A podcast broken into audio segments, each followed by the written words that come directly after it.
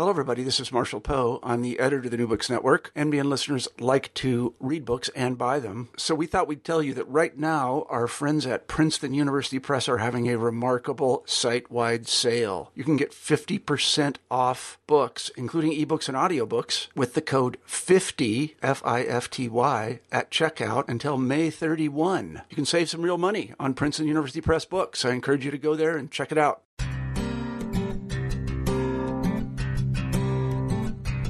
Welcome to New Books in Media and Communications, part of the New Books network of podcasts featuring discussions with scholars on current subjects in communication research, media studies, and technology studies. I'm your host, John Baltz, a digital media and advertising professional. Our website is newbooksincommunications.com, where you can subscribe and find a short summary of the book discussed on today's show. You'll also find our archives, where you can listen to past conversations with other authors. You can subscribe to the podcast through iTunes if you like us, please tell a friend or leave a review. If you don't like us, visit our website and let us know how we can be better. Your feedback helps us prepare the best, most engaging conversations possible. Today's guest is film and television scholar Jason Mittell of Middlebury College and the author of Complex TV, The Poetics of Contemporary Television, published in 2015 by New York University Press. We are said to be in a golden age of TV. The Wire, Lost, Breaking Bad, The Sopranos, Shows like these have elevated the cachet of television and introduced riskier forms of storytelling in a medium that has typically been formulaic and convention bound. Fans and critics alike celebrate them for innovation, and television networks are filling programming slots with more and more of them. What modes of storytelling are the hallmarks of these shows? When did a critical mass of these shows emerge? What were their precursors? What changes in technology and viewing habits helped accelerate their development? Complex TV takes up these questions through a close analysis of the poetics of the television narrative. Shows that are part of Complex TV are often thought to be considered high quality programming, but this is a book about how stories are told on television today. Bad television shows can be complex, and Jason sprinkles some of his personal views about shows between his academic analysis of their storytelling mechanics. Shows we discuss on this podcast include Veronica Mars, Curb Your Enthusiasm, The Americans, and Battlestar Galactica, just to name a few. The conversation lasts about an hour. I hope you enjoy it. My guest today is Jason Mittell, a professor of film and media culture and American studies at Middlebury College. His research interests span a wide range. They include television history and criticism, media and cultural history, genre theory, narrative theory, animation and children's media, video games, digital humanities, new media studies, and technological convergence. He is the faculty director of Middlebury's Digital Liberal Arts Initiative, which expands the use of digital tools to help faculty innovate in their research and creative work. And he's also been actively posting this year on his blog, Just TV. Jason, welcome to the New Books in Media and Communications podcast. Thanks for having me, John. Now, complex television. Uh, you write that is not a genre. It is quote a storytelling mode, uh, a set of associated production and reception practices that span a wide range of programs across an array of genres. How and when do you come to see that innovations in narration and storytelling devices were changing? So it's something that that really I started noticing fairly early on in my career as a grad student in the 90s, studying media studies um, with a focus in television. I noticed every once in a while a show would pop up that seemed to be doing things differently. So, um, one that I distinctly remember. Uh, you know, even before grad school was Twin Peaks, and um, at a similar time, Seinfeld. These shows clearly were not following the way that television normally works, and that's one of the reasons why I really enjoyed them. And then. Uh, in the throughout the 90s x files was one of my favorite shows as well and in all of these shows there was a, a degree of self-consciousness there was a willingness to play with form and uh, embracing new strategies that, that didn't seem typical of the norm, but they they felt very much like exceptions and almost kind of an elite form of television. Um, clearly, Twin Peaks was was not normal television, um, and but even the X Files, because of its sci-fi context. It, it, gave it license to do things differently. But when I really started noticing, wait, something different is going on, was um, in uh, 2000, 2001, and there were a couple of uh, distinct examples. One was an episode of The West Wing where um, I believe it was the first season finale, where the episode starts at a moment that's kind of confusing. They're prepping for a speech, and then the sort of the teaser before the credits escalates to a point of um, crisis and climax, and then you get the credits, and then you come back and it says something like three days earlier. Hmm. And I thought that that's kind of different. I don't remember having seen that on television before. And then a year later, in 2001, Alias debuts, and Alias starts the pilot episode and a good number of its episodes that way. And now it's almost a J.J. Abrams cliche that that's the way you would structure um, a story where you start at a moment of climax and then flash back a few days before to tell us how we got there. And that seemed unusual for a show that wasn't necessarily set up as a as as art TV or something really distinctive or unusual or groundbreaking. So and then I just started seeing devices like that over and over again. Same time that Alias debuted, um, 24 debuted, and 24 is very strange in that its entire point is that it has a storytelling structure that's unique real time or, or so-called real time. Um, there are a lot of cheats, but you know that basic idea. So this started to fascinate me. Is that why is this happening? What's changing that we're seeing it not just on self-defined, uh, you know, prestige television, um, not just on HBO with The Sopranos and Deadwood emerging at that time, um, but also on programs like Alias or 24, mainstream network fare that was trying to distinguish itself through narrative. Hmm. Now, you write about shows on premium cable channels, basic cable channels, network television. I think there'd be ones that listeners would all be familiar with Wire, Game of Thrones, Dexter, Breaking Bad, things like that. You know, I was yep. thinking um, a lot, particularly for the ones that are on premium cable or even on some of the, the the basic cable channels, AMC or something, um, we see these television content ratings that appear before them, right?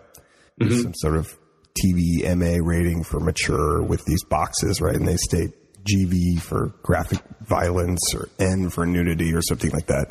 I thought about this rating system, um, and, and I couldn't sort of help but imagine what, say, you were developing a rating system for for complex for a complex television show that was about to air. Uh, how you might, what you might put in that box, or how you might right. uh, have that screen look. Right.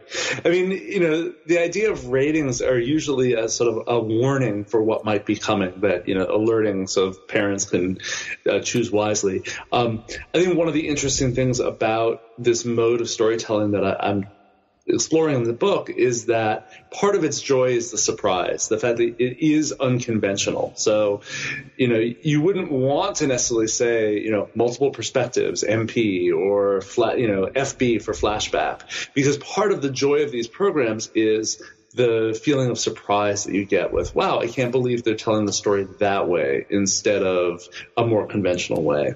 And I think that, you know, one of the terms I use in the book is that, um, storytelling strategies can become uh, what I call a storytelling special effect or a narrative special effect, where you you uh, stare in amazement that they pulled off whether it's a twist or some radical shift or something very very unexpected. So I think that a, a narrative rating system would go against that pleasure. But certainly there are a lot of techniques that uh, that we see that become almost conventional. I mentioned the how we got there flashback, you know, at the beginning of an episode, the idea of multiple perspective, or the special episode that is special not because of in the old sort of 80s sitcom very special episode that deals with something you know, touching and heartbreaking, but rather a special episode because it tells the story in a different way. You know, Buffy the Vampire Slayer was a classic program that did this many times. You know, the musical episode or the silent episode or the episode from Andrew's perspective or the episode that um, put uh, Xander at the, you know, as the hero. So all these, these sort of episodes that to do things differently and call attention to it. Um, and we feel that pleasure as viewers, like, oh wow, this this episode is distinct. Um, so I think that that is a, a, real pleasure of the form. That is a good point. Uh, mystery and suspense clearly would would uh, be defeated with a with a rating with a rating system before. Maybe put it at the at the end of the show as, a, well, as what you saw. And I'll say that there is an almost um, you know unofficial version of that, which is the website TV Tropes. Right. Which, if you've, you know, anyone who's listening to this who has never been to TV Tropes, I apologize in advance because it's pretty much impossible to go to that site and, and leave within an hour because it's, it's this massive collection of not just television, but almost all storytelling media of tropes and strategies and devices and cliches that are used. And uh, it's, I, I find it incredibly pleasurable to browse to see all these examples and then click through and find related examples and and uh, norms. Alongside this growth and rise in, in complex TV is, of course, changes in the industry itself, technological, commercial innovations, um, potentially disruptions depending depending on your point of view that have been yep. occurring over the last couple decades with this. What, what are some of those changes, and how, how do you see them aligning? So the um, the rise of what I call complex narration is not just because creative geniuses came up with new ways to tell stories. Um, it's very much, I think everything when we understand television, it's a commercial medium. So shifts in the industry and, and often the technology are hugely important. Um, so there are a few that, that I talk about. One is, is certainly the diversification of what channels and networks program scripted television. So if we go back to the 90s, the early 90s, even though cable was very prominent and um, you know a large portion of the viewing audience had cable, um, there weren't that many cable channels that were programming scripted programming, um, you know, fiction. They tended to be either nonfiction, whether it's news or sports or how to. Um, or other forms of entertainment like music um, and the like. So uh, what we see really in the uh, late 90s is the rise of scripted programming on first premium cable with HBO's sort of uh, juggernauts that emerged first, um, you know, Oz and Sex and the City, and then later The Sopranos as the one that shows this can be not only adventurous and innovative but also profitable. Um, and so premium cable becomes one place, and then also uh, basic cable. So FX programs as Shield, and uh, USA develops a whole bunch of original programs as well. And then later in the decade, AMC makes its mark by the doubleheader of Mad Men and Breaking Bad. So the fact that you have a lot more outlets allows for more innovative and experimental programs to uh, sort of sneak through the cracks. Typically, if you go back to the 80s, it's really, really hard to do anything incredibly groundbreaking or innovative because there's just a bottleneck. You know, you can't get a show on the air unless one of the big three networks approves it. And that really changes. So that, that, so more programming and more outlets for programming. And tied to that is, of course, most of these cable channels what they define as a hit is not the 30 million viewers that were watching hit shows in the 70s. Um, it was a smaller audience of, depending on the era, you know, anywhere between, you know, three to eight million would be considered a really big hit for a lot of basic cable. And now, you know, even getting a million on a basic cable channel or a premium cable channel can be enough to sustain a multi-year run. So I think that there's a uh, a shift in the threshold of what success is considered, and if you are aiming at a much smaller audience, then you can be a lot more targeted. So you can aim at an audience that wants something that's going to challenge them, that's going to make them think, that's going to make them rewatch, that's going to make them go online and consult fan sites to figure out what's going on, to be motivated to go and have conversations, whether in person or on social media, about these stories. Um, so it becomes less about getting a mass audience, but rather a dedicated, highly engaged niche. And that really fits with this mode of storytelling that is all about paying close attention and uh, really leaning into the program. So that's one huge shift that that's part of it. Um, another really big one is uh, technology. The fact that you know when I was a kid in the 70s and 80s, I remember you know before we even had a VCR, sometimes uh, doing audio tape recording of my favorite programs so I could re-listen to them. Um, that's not a very effective way to relive a program. Then the rise of VCR, where allow people to to time shift or record for multiple viewing, but the evidence suggests that a tiny portion of people actually did that because people didn't know how to program their VCRs, and it was just a pain. Um, so in the 2000s, you have two really important shifts. Number one is uh, DVRs, digital video recorders, where if you have a DVR, being able to time shift and rewatch something becomes the default rather than the exception. So you just say, I want to go ahead and get a season pass to watch every episode of Lost, and you're just automatically going to get it, and then you have it on your computer, basically on this you know dedicated computer, and you can rewatch it as much as you want. Um, that's a one big shift. The other big shift, which actually started a little bit in the 90s, but really took hold in the early 2000s, is TV on DVD. Um, again, the idea in the 80s, if you had told people you're going to be able to buy a television season and have it on your shelf and be able to watch it as much as you want, that would only be appealing to the narrowest slice of hardcore fans on cult programs like Star Trek. Um, it really was not something that had a, a broad based uh, appeal. So what was shown in the late 90s and early 2000s is that you could actually sustain a, an audience by DVDs. So we saw things like The Sopranos, where certainly a lot of people watched it on HBO, but there was a whole second wave of viewing that happened once each season came out on DVD.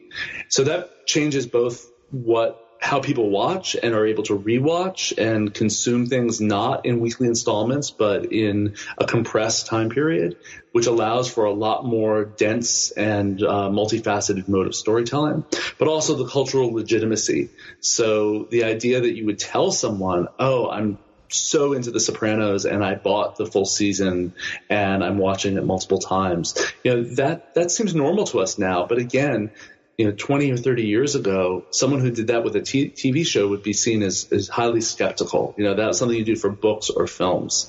Uh, television was really a much more lowbrow and less legitimate medium. With that DVD example, you point to some cases where there are switches between what you would see in the DVD uh, and on the actual show. The best example you give with the Veronica Mars with a totally different opening. Yep. Um, how, how common is that in the box sets? Uh, and is it largely just sort of swapping out maybe inconsistencies that will appear during the regular programming? Yeah, it's it's not highly common, although uh, there's. Um, I mean, so there are two ways that it can play out. One is when you actually get a different version. So Veronica Mars it was a case where the original script and the original version of the pilot that Rob Thomas, the creator of the show, um, uh, created, um, started with a very film noir opening and the uh, the network thought this is a teen drama. We want to make sure it reads as a teen drama. So the opening that they used in the original broadcast was in high school daytime, very bright, very cheery, happy music, um, and that's actually the second scene in the original director's cut.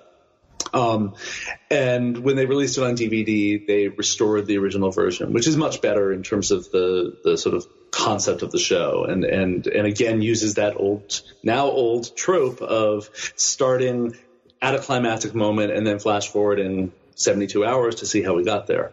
Um, so part of that, I think, is is there are mo- a few moments like that where there's a sort of director's cut version. Um, more common is bonus content. Uh, so we, we've seen this as a whole transition that happens in film culture in the 2000s as well. The idea is that you're not just buying or less so renting the film, you're buying a whole set of paratexts as well. And that really has emerged for some television shows. So you're getting a lot of commentary tracks, you're getting uh, promotional materials, you're getting deleted scenes, you're getting all this additional material. And to the point that, you know, Lost was very aggressive in this strategy and their box sets had you know toys and they had uh, little clues towards some of the mysteries so all these sort of like physical items um, to promote sales, and and that was that really boomed in the mid 2000s. Um, you know, now the DVD market is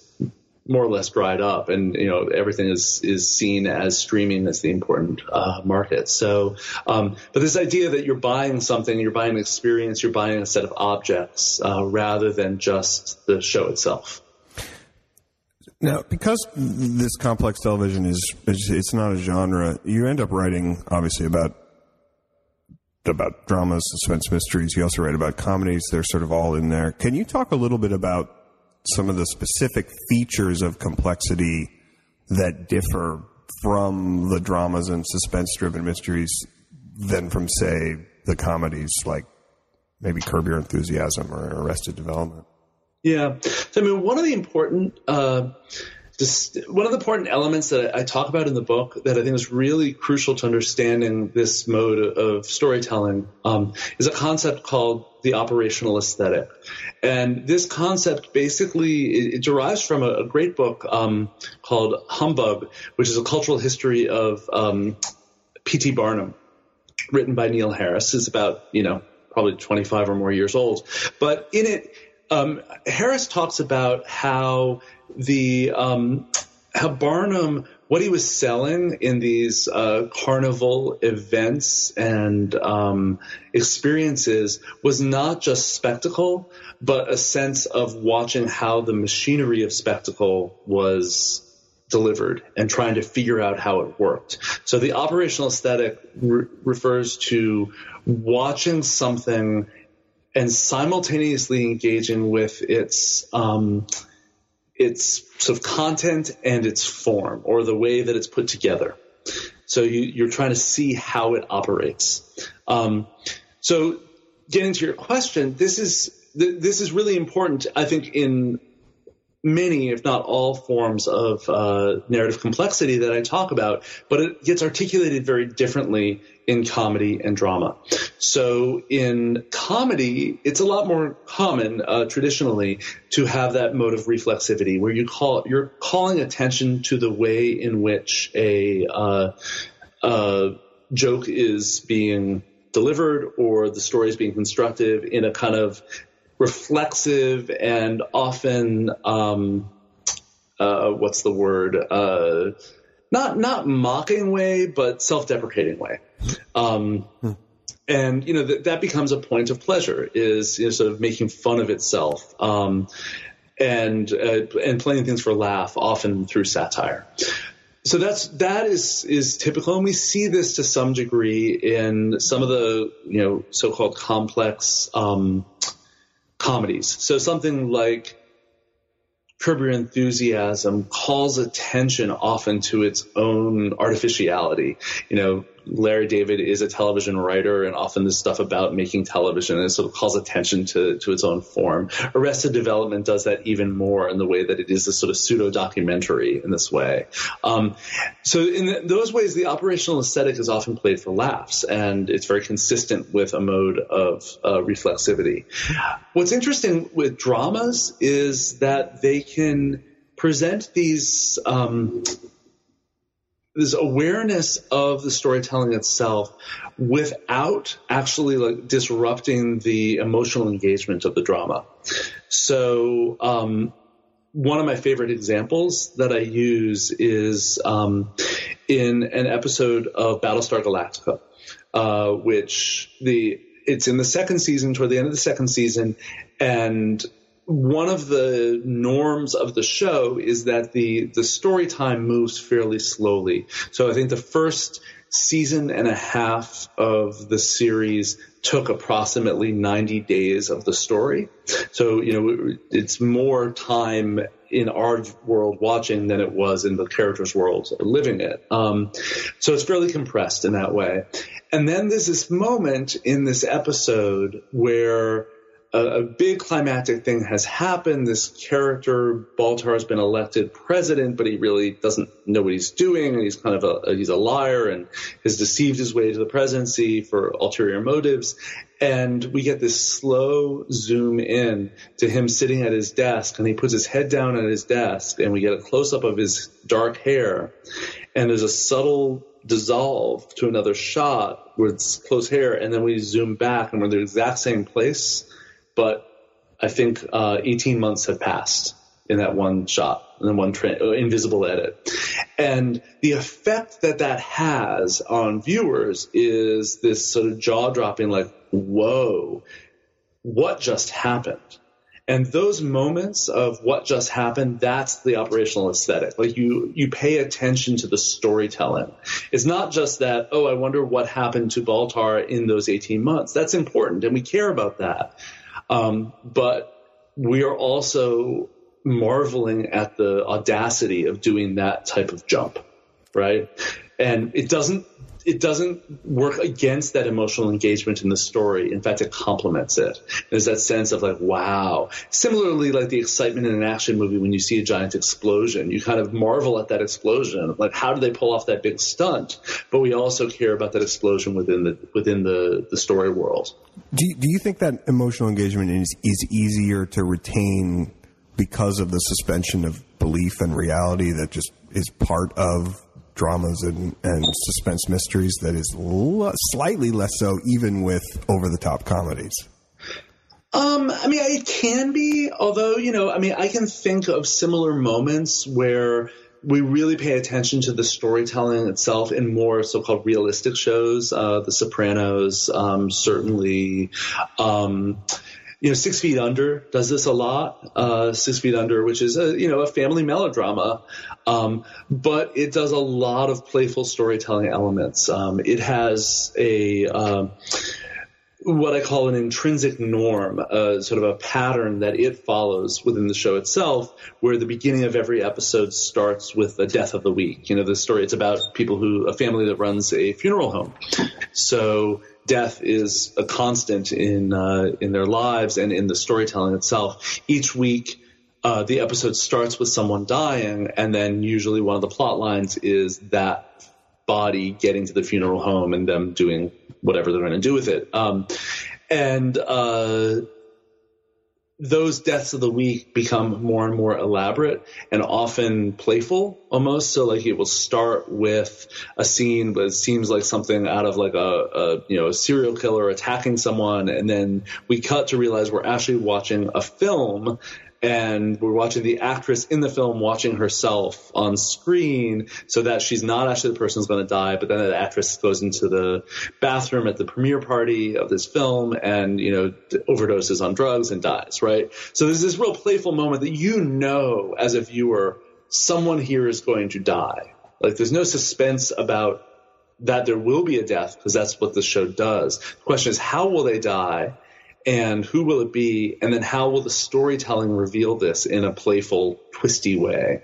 So i think that, that that's not it's not the sort of artificiality of sci-fi which i think is it can be very important but i think there's a real sense of we know that that storytelling is happening. Like i think that a lot of people personally i believe that most people can be simultaneously immersed in a story and aware that it is being told to them right? I don't think people really forget while they're watching a film, even a really compelling film, that they're sitting in a movie theater watching a film, right? And people always are aware of that.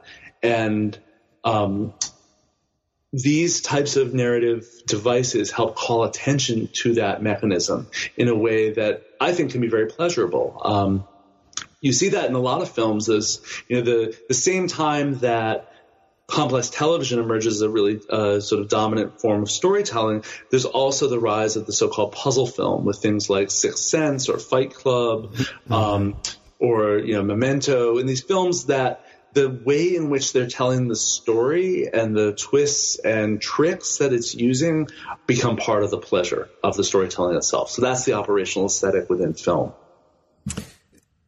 For film, directors have often sat at an elevated position in the hierarchy of the industry. Um, is it fair a fair read on your book to basically say that complex television has elevated writers to the top of the t- TV industry?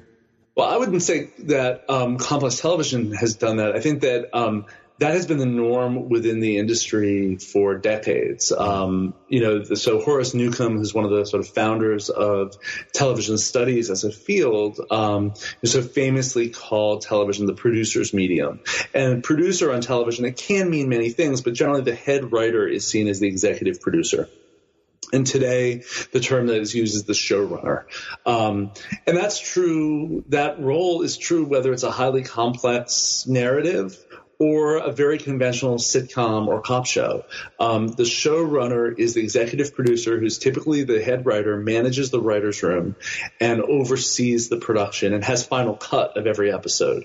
Ultimately, you know, that that figure needs to approve the the final you know the final edit. Um, whereas typically in a film, the director has that role.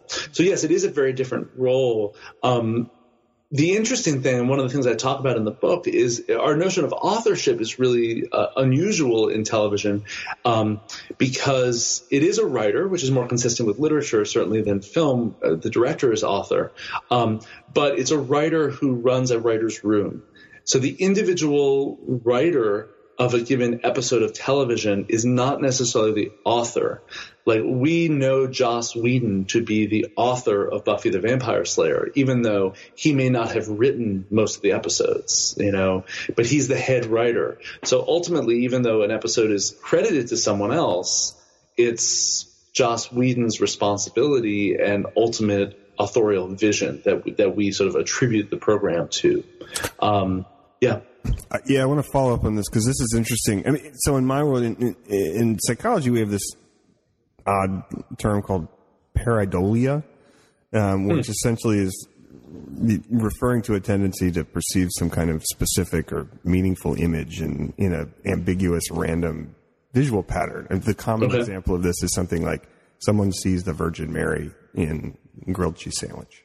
Yep. Um, and I was reading this part, part about authorship, and it, it, there seemed to be this sort of similar tendency uh, to uh, assign authorship over a very messy, fast-moving process with huge numbers of people potentially um, into not just a singular author, but sometimes an author who may not be involved even in the process anymore. Right. Um, I understand why viewers are doing that or what it brings. But how, how do you think that tendency on the viewing side either supports or inhibits show development as the seasons progress? Oh, that's interesting. So, um, yeah, I mean, we tend to want to create a, a sort of singular anthropomorphic, uh, you know, rational creative entity to bear responsibility for everything we see and hear, right? On on a TV show, like you know, the, here's this figure, and I think it ranges as to. I think there are some viewers who watch without any idea who that figure is. You know, they probably attribute it to this vague kind of they. You know, oh, why did they do that? Is the question you might ask if there's an unusual moment in a show, or what were they thinking? Um, a lot of more dedicated viewers will engage with with paratext to understand the authorial process. So whether it's the following the Twitter feed of the showrunners, or the uh, listening to a podcast, um, or reading interviews, or, or what have you. Um, I think that the idea that people are in control is something that viewers want um, very much to believe. Um, and I, I, make the parallel with religious faith in, in the book. I, I, think that we want to believe that there is a guiding force and an order to the universe. And whether you do believe that is, you know, religiously or not doesn't really matter. I think that when we, when we think about stories, we don't want to think that this is just a random collection of events that someone's just sort of spinning and, and putting together. We want to feel like there's a plan. And especially when there's a very complex narrative with overarching plot lines that, you know, questions are raised in episode four that are not answered for another year and a half. We want to believe that people knew what they were doing when they asked those questions, right? um, and I think that there's often really a tension there that plays out. Um, there's a, the, the example I use in the book that is a really interesting one is is the show Lost, um, whose authorship uh, structures and engagement is really unique. Um, first, and the show was developed by J.J. Abrams and Damon Lindelof, and um, Abrams was a known quantity at the time. He had uh, created uh, um, the show Alias, which I mentioned earlier, um, but he also, you know, was a rising star in Hollywood, and he actually left Lost to direct Mission Impossible 3 and really launch his whole film career, which obviously we know now is, you know, his bread and butter as director of both Star Trek and Star Wars franchises. Um, so, uh, J.J. Abrams was involved in the, initial development and the, some of the writing of the first season, but he had a much more hands-off role going forward. And yet, people still attribute the show to him. Like it's Damon, it's a uh, J.J.'s show, and uh, people attribute it to him. Damon Lindelof had far less of a track record and was not a known commodity. So he, after JJ left, um, really asserted his own identity as a way to say, no, look, I'm in charge of this. And, you know, it's not JJ's show, it's my show. And he brought in Carlton Cuse as a co showrunner to work with him. And they, they had a podcast that was probably the first really successful um, showrunner podcast. He was really active on Twitter. He really had a, a, a personality. Like the, these TV writers would appear on, um, Jimmy Kimmel, which again, when I was a kid, TV writers don't go on TV; they're behind the scenes. You, you don't know who they are. Um, so they were the first, uh, or some first, or some of the first star showrunners in this way. Um, and they said that there was this constant conflict that they were facing, and that fans always reached out to them and said, "We want you to have a plan. We want you to have a master plan where all of the questions you've raised have been answered, and that everything has a logic and it's airtight." At the same time, fans said, we want you to be responsive to the fans. We don't like this character. We love this character. We want you to do this, make sure this doesn't happen, etc. So this is a contradiction. You know, the idea that there's a master plan where everything is set in stone, and yet you're going to be flexible and responsive to what fans like and what they don't like. That doesn't make sense in that regard, but I think that that's what most people want to feel is happening. That writers know exactly what they're doing, and yet they value my input. And that's a really weird situation. And it's part of the nature of seriality, the idea that things are happening in a succession with gaps between the installments. So that when I watch an episode of like, you know, early in a season, I know that they are still producing later episodes in that season.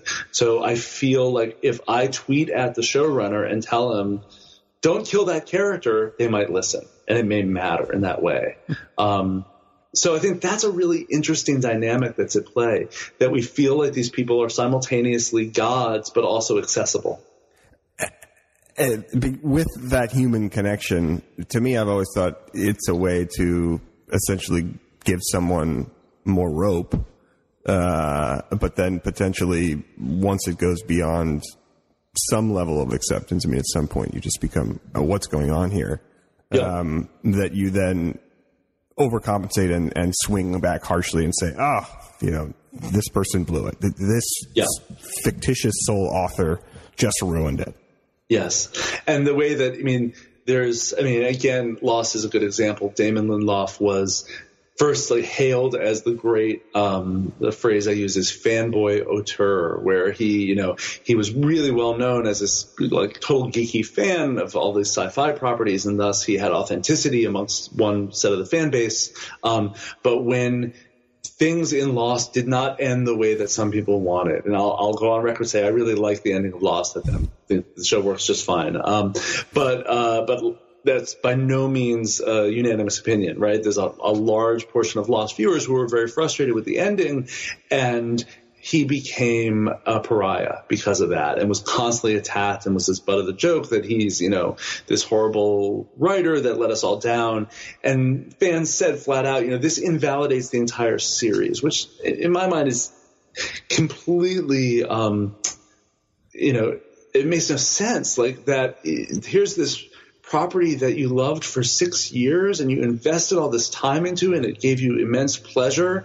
And because the final hour didn't do what you wanted it to do, the that entire thing gets gets written off as as invalid. I mean, that seems completely uh, incoherent in that way. Um, and again, seriality and the way in which serial storytelling plays out in real time creates all these really strange dynamics of viewer expectations and authorial feedback and the role of uh, paratexts and online fan cultures gaining these this momentum and, and be often becoming empowered to sort of rewrite things on their own terms. It's all very, very fascinating, and hopefully, I capture some of that in the book. Within the shows themselves, I suppose the people we both love and hate or become exasperated with are these main characters, right? Anti-heroes are sort of now a fixture, uh, yep. a commonality of complex TV. They're typically men. Mm-hmm. Uh, maybe Carrie in Homeland, sort of as an ex- example of someone who's not. But well, why aren't there more female anti-heroes? Yeah, it's an interesting question. I think that um, you know, it, it's hard to know exactly, um, especially when we're talking about a very complicated process of developing a television f- fiction. Um, I don't know whether there are a lot of kind of comparable female anti heroes being pitched to networks and channels that are getting rejected, or whether people aren't just developing them. In general, um, if we're thinking about dramas and we're thinking about the sort of um, highly lauded dramas that are not always are sort of have these qualities of complex narration that I talk about. But one of the ways that people tend to talk about this is, is the term quality TV, which I, I, am not a fan of. I don't think it's very useful. Uh, uh, I think a better term is prestige television, where these programs are made for um, sort of critical appreciation and awards. They hope they get good ratings, but you know, there's a sense of we're trying to do something that's innovative and and prestigious here. Um, those programs tend to be dominated by male characters. Um, I think that you know the cultural legitimacy accorded, you know, afforded to men, especially professional men, um, at the height of their powers, whether it's legal like Don Draper or illegal like Tony Soprano, is um, you know is very much still a male realm. Um, I think that you know you can point to a few examples of programs where you have uh, main characters who may you know, female characters who might be considered anti-heroes, something like Damages, um, which is an FX show uh, that never did that well in the ratings, never really found a sort of critical place that everyone said, yes, this is really the the character. I mean, sorry, the the sort of the equivalent to the anti-hero character. Um, you know, there are other shows that people have pointed to and said, well, maybe, maybe that's what's happening. Um, but in general, I think our cultural assumptions are that women are supposed to be likable and women characters and that we get, we bristle or at least the industry assumes that we will bristle. They've not given us a chance to engage with a character who is uh, unlikable, amoral, uh, as sort of Machiavellian as you know Tony Soprano, or as selfish as Don Draper, or as self-deluded and all of the above as Walter White on Breaking Bad. So I think that there's a real sense that um, you know women are not afforded that chance to be play that type of character. I I really can't tell you whether if there were a great equivalent to the female Walter White if that show would resonate with audiences. Um, I, my guess is it probably wouldn't, that our preconceptions and prejudices would reject such a character. Well, there's still room to go for complex TV. Then that's uh, yes, that's there is. um, yeah. I, I, want to shift in the last part of the conversation to a, a few other um, lighter, potentially lighter subjects. But I also want to talk about the process for writing this book for yeah. you it was unique you treated it like a piece of television right where you well well I, I shouldn't say there are a lot of storytelling right. tech modes that are not in this, for example. Yes, but, yes. Um, I don't start at the you know at the climax and flashback. There's no, yes, there is no flashback, um, and you are a single author. Um, yes, but you published it serially. Mm-hmm. Uh, you used an online forum. Uh, what'd you learn in that process, and would you do it again? Uh, well, let me quickly describe what I did because um, I think it's it's for a lot of certainly a lot of academics, but I think anyone who's a, is a writer, it's, it's a little unusual. Um, I'm involved with an organization called Media Commons, which is uh, a been running now for about 10 years and our goal is to create an online social not a social network, but professional network and publishing space for media scholars um, to do forms of publishing that traditional print could not allow for.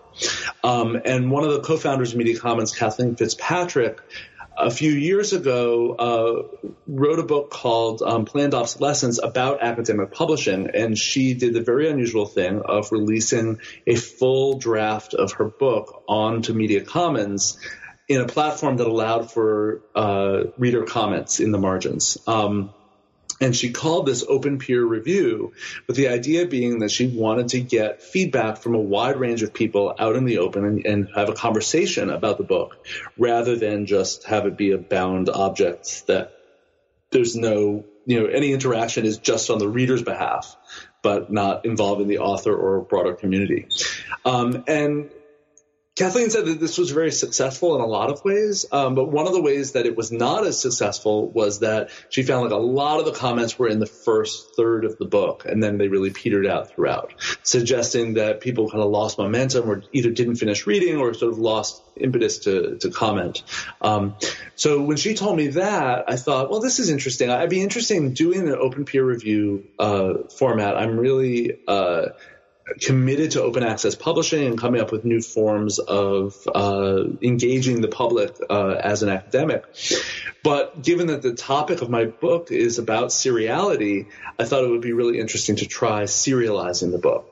So uh, what I did was starting in uh, 2012, I started posting a chapter about every two or three weeks um, onto Media Commons and uh, releasing it and making you know announcements on social media, on my blog, etc., to try to get viewer, not viewers, readers to come and read it and to offer feedback. Um, and uh, I think it was fairly successful in some regards. I think the biggest success was that the book itself became something that people knew about and could cite and engage with prior to its publication. So it was a very strange situation where the in the book that is published now, the physical book um, with NYU Press, uh, there are citations to works that are citing the book itself. Um, because the book was portions of the book were released in 2012 online, the fact that the published version in 2015 had a lag allowed me to revise and cite things that were citing itself. So that's a really interesting feedback loop that's um, I'd not seen before, and I think it actually fits a lot of the themes of the book. Um, so I really liked that that it was in public circulation and being referenced and being read based on the site hits, um, and I know that it was being taught in courses and the like. So let I think me, that was really let positive. Me, let me stop yeah. you there for one second because I just want to clarify one one. One, I want to get one clarification here, which is yeah. maybe for others in other disciplines. So, the serialization process, though, was different from just having, say, a working paper out there, right? Where an academic would put out, you know, take a social science discipline, would put out a working paper, right? And have people comment on it. This, this seemed to be different, where you were on a schedule, uh, and later chapters would sort of be changed or be included or whatnot based on that feedback. Right. So it was a, a, full draft of the entire manuscript. So I mean that's one big difference. You know, most people who do working papers do not do it at a, at a book mm-hmm. level, do it at an article level.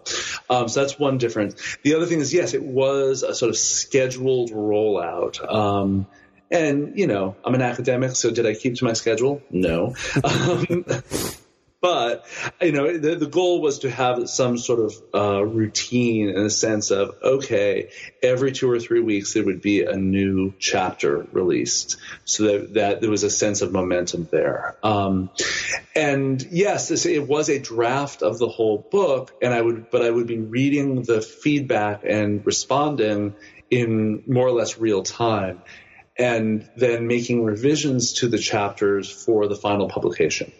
Um, to your question as to would I do it again, I think that, you know, there were a number of issues that, that this raised. So the goal was to, I started posting, I believe in March 2012. I think it was March. Um, and my goal was to have it all done and posted by the, uh, you know, by that fall.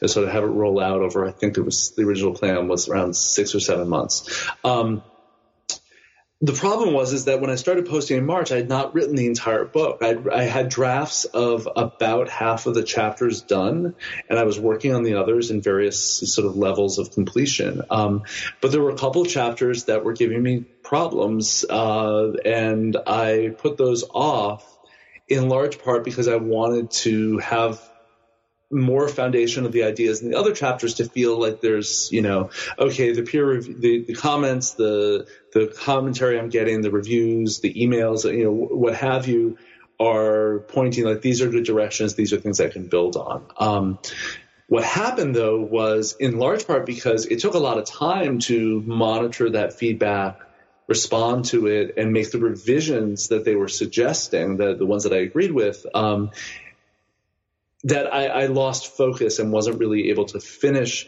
those final two chapters in, according to my schedule. Um, one of them was delayed mostly because of the just sort of the lag in in time and the lack of availability in time.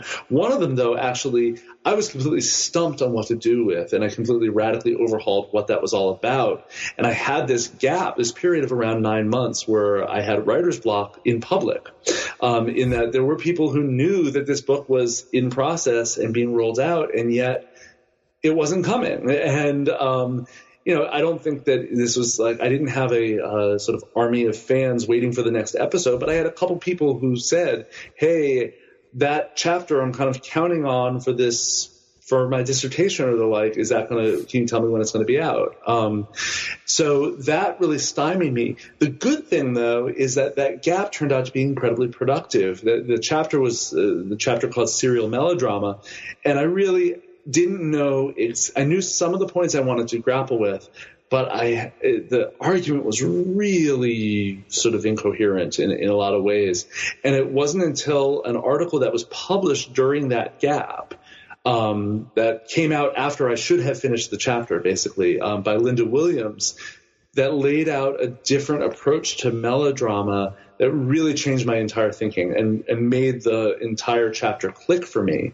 So it's strange that you know the, the, serialized process made the book get delayed in a way that's negative, but the book that could have been written had it not been delayed would not have been been as successful, at least in that chapter. So it was very productive in that way. Um, would I do it again? Probably not because the time commitment was just too much. Will I find other ways to create open access or online versions of my work? 100%. I think that that's, that's fabulous. And I, I don't ever want to write something that is so locked away that people can't read it in a, in a fairly accessible way. Um, so I'm really investigating new forms of publication and uh, and engagement in, in uh, via uh, online being the primary you know mode of delivery. That's good to hear.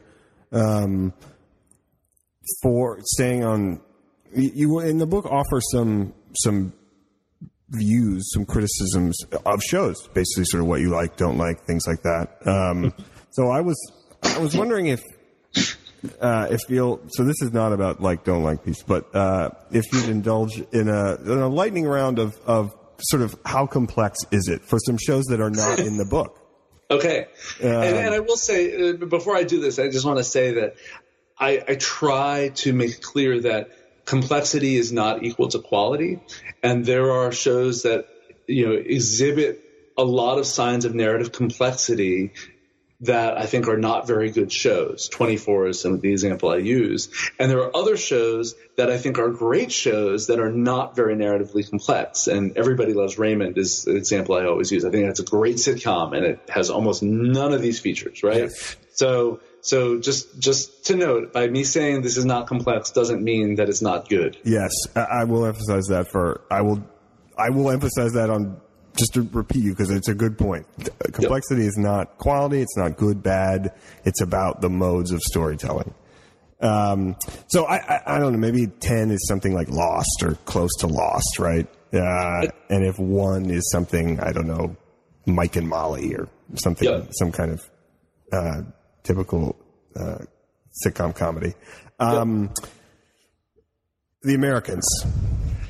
I knew you were going to ask this. Uh, so the Americans is interesting. I think that in, in many ways it's fairly straightforward in its narrative form.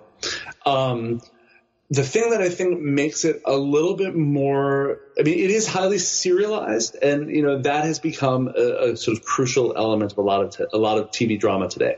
Um, but it's not very reflexive. It doesn't use the operational aesthetic that much, except for one main thing. The fact that it's a period piece that is constantly calling attention to these historical moments that we know about.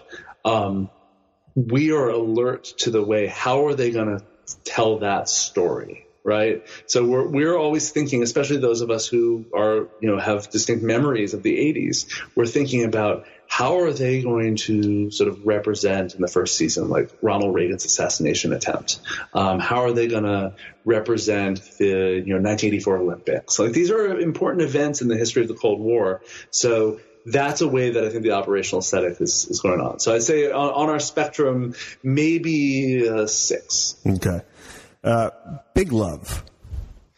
You know, Big Love's a show I, haven't really watched much. Um, so I really can't speak to the very specific modes of, of storytelling. Okay. Sorry to say. That's fine. Yeah. Um,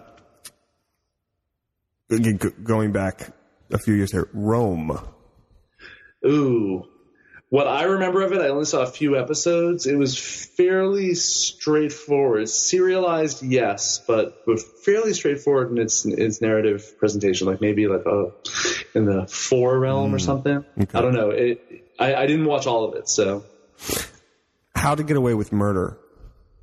Uh, very much engaging with uh, the complexity, of the, the how do we get here, starting with the, the murder and, and, and whatever, and very much sort of like having that puzzle mode that, that we're trying to engage with. Um, at the same time, it is uh, not as focused on um, sort of attempting to uh, to do a lot of other innovative devices. So I'd say maybe uh, an eight or so. Interesting. There's so much jumping around in Yeah. the show.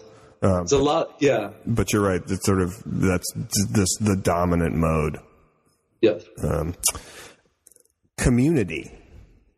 So community is is interesting. It's very much uh, you know it it embodies that every episode can be completely different in its mode, right? So you know you have episodes that embrace a particular genre, embrace a particular um, you know style, have a sort of the bottle episode where you know that has these narrative parameters, the video game episode, the animated episode, etc.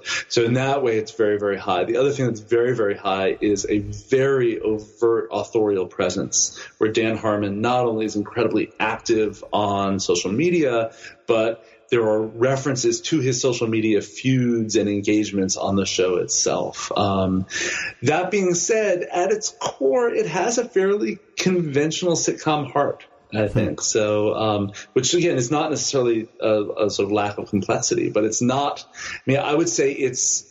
I would call it a nine simply because I, I think that um, Arrested Development is more purely about the complexity and the storytelling structure than Community is, um, and there are episodes of Community that are pretty conventional.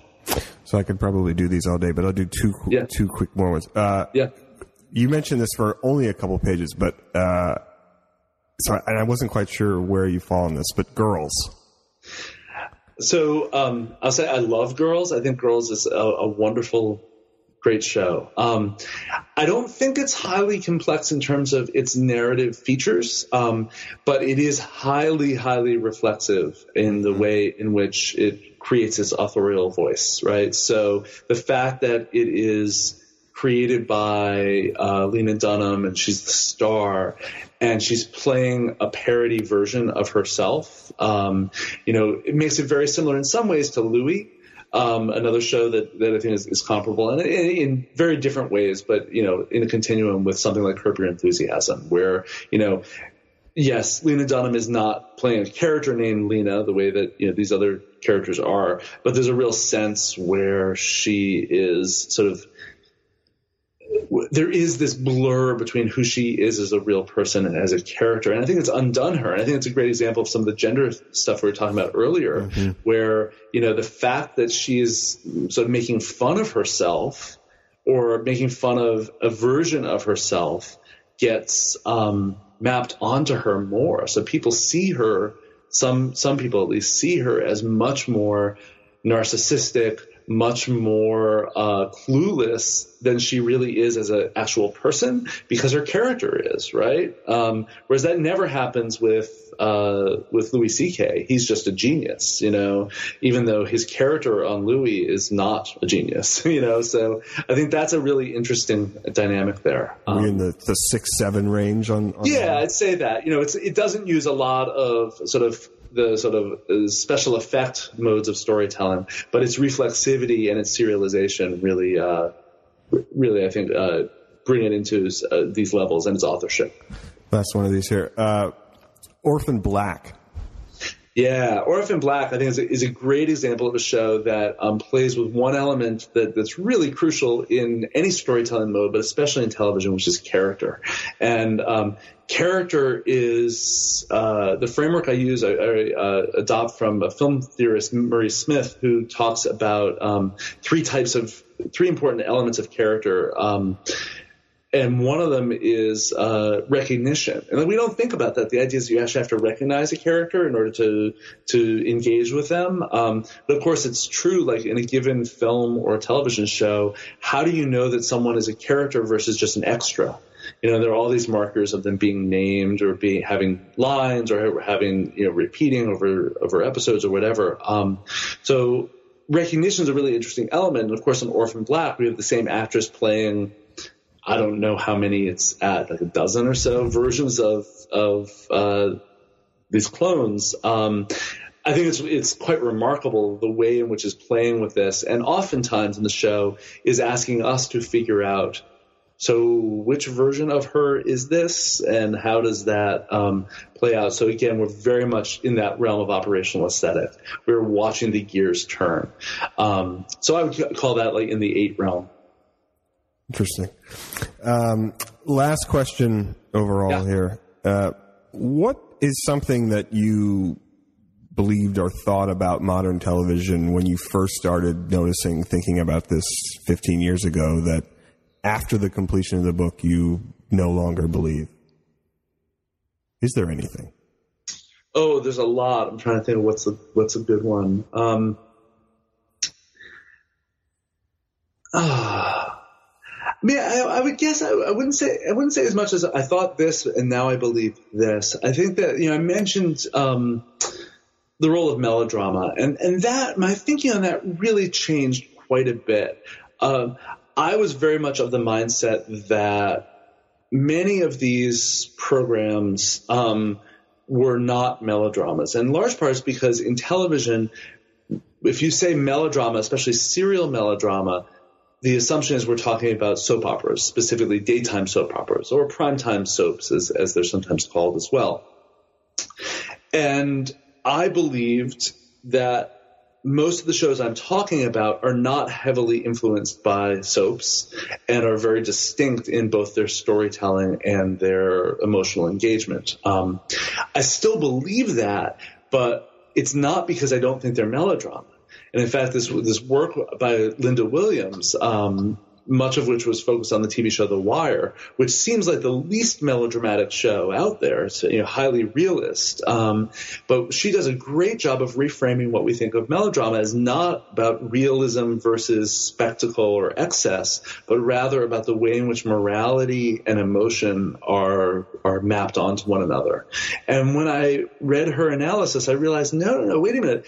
Most of these shows I'm talking about, the dramas at least, are in fact melodramas. Um, but they are melodramas that don't embrace the excess of daytime soap operas, but have other forms of excess or non-excess, depending on the show, um, or conventions, or even realism, or, or strives toward realism. So I, I, feel like my my thinking about melodrama and its role in these programs and its uh, relationship to norms of gender, especially, really transformed. So I'm I'm I'm actually very proud of that chapter because it's the one that was hardest to write and involved the most rethinking on my part. My guest today has been Jason Mittell. He is the author of Complex TV: The Poetics of Contemporary Television. Jason, thanks for being part of the New Books in Media and Communications podcast. Thanks so much for having me.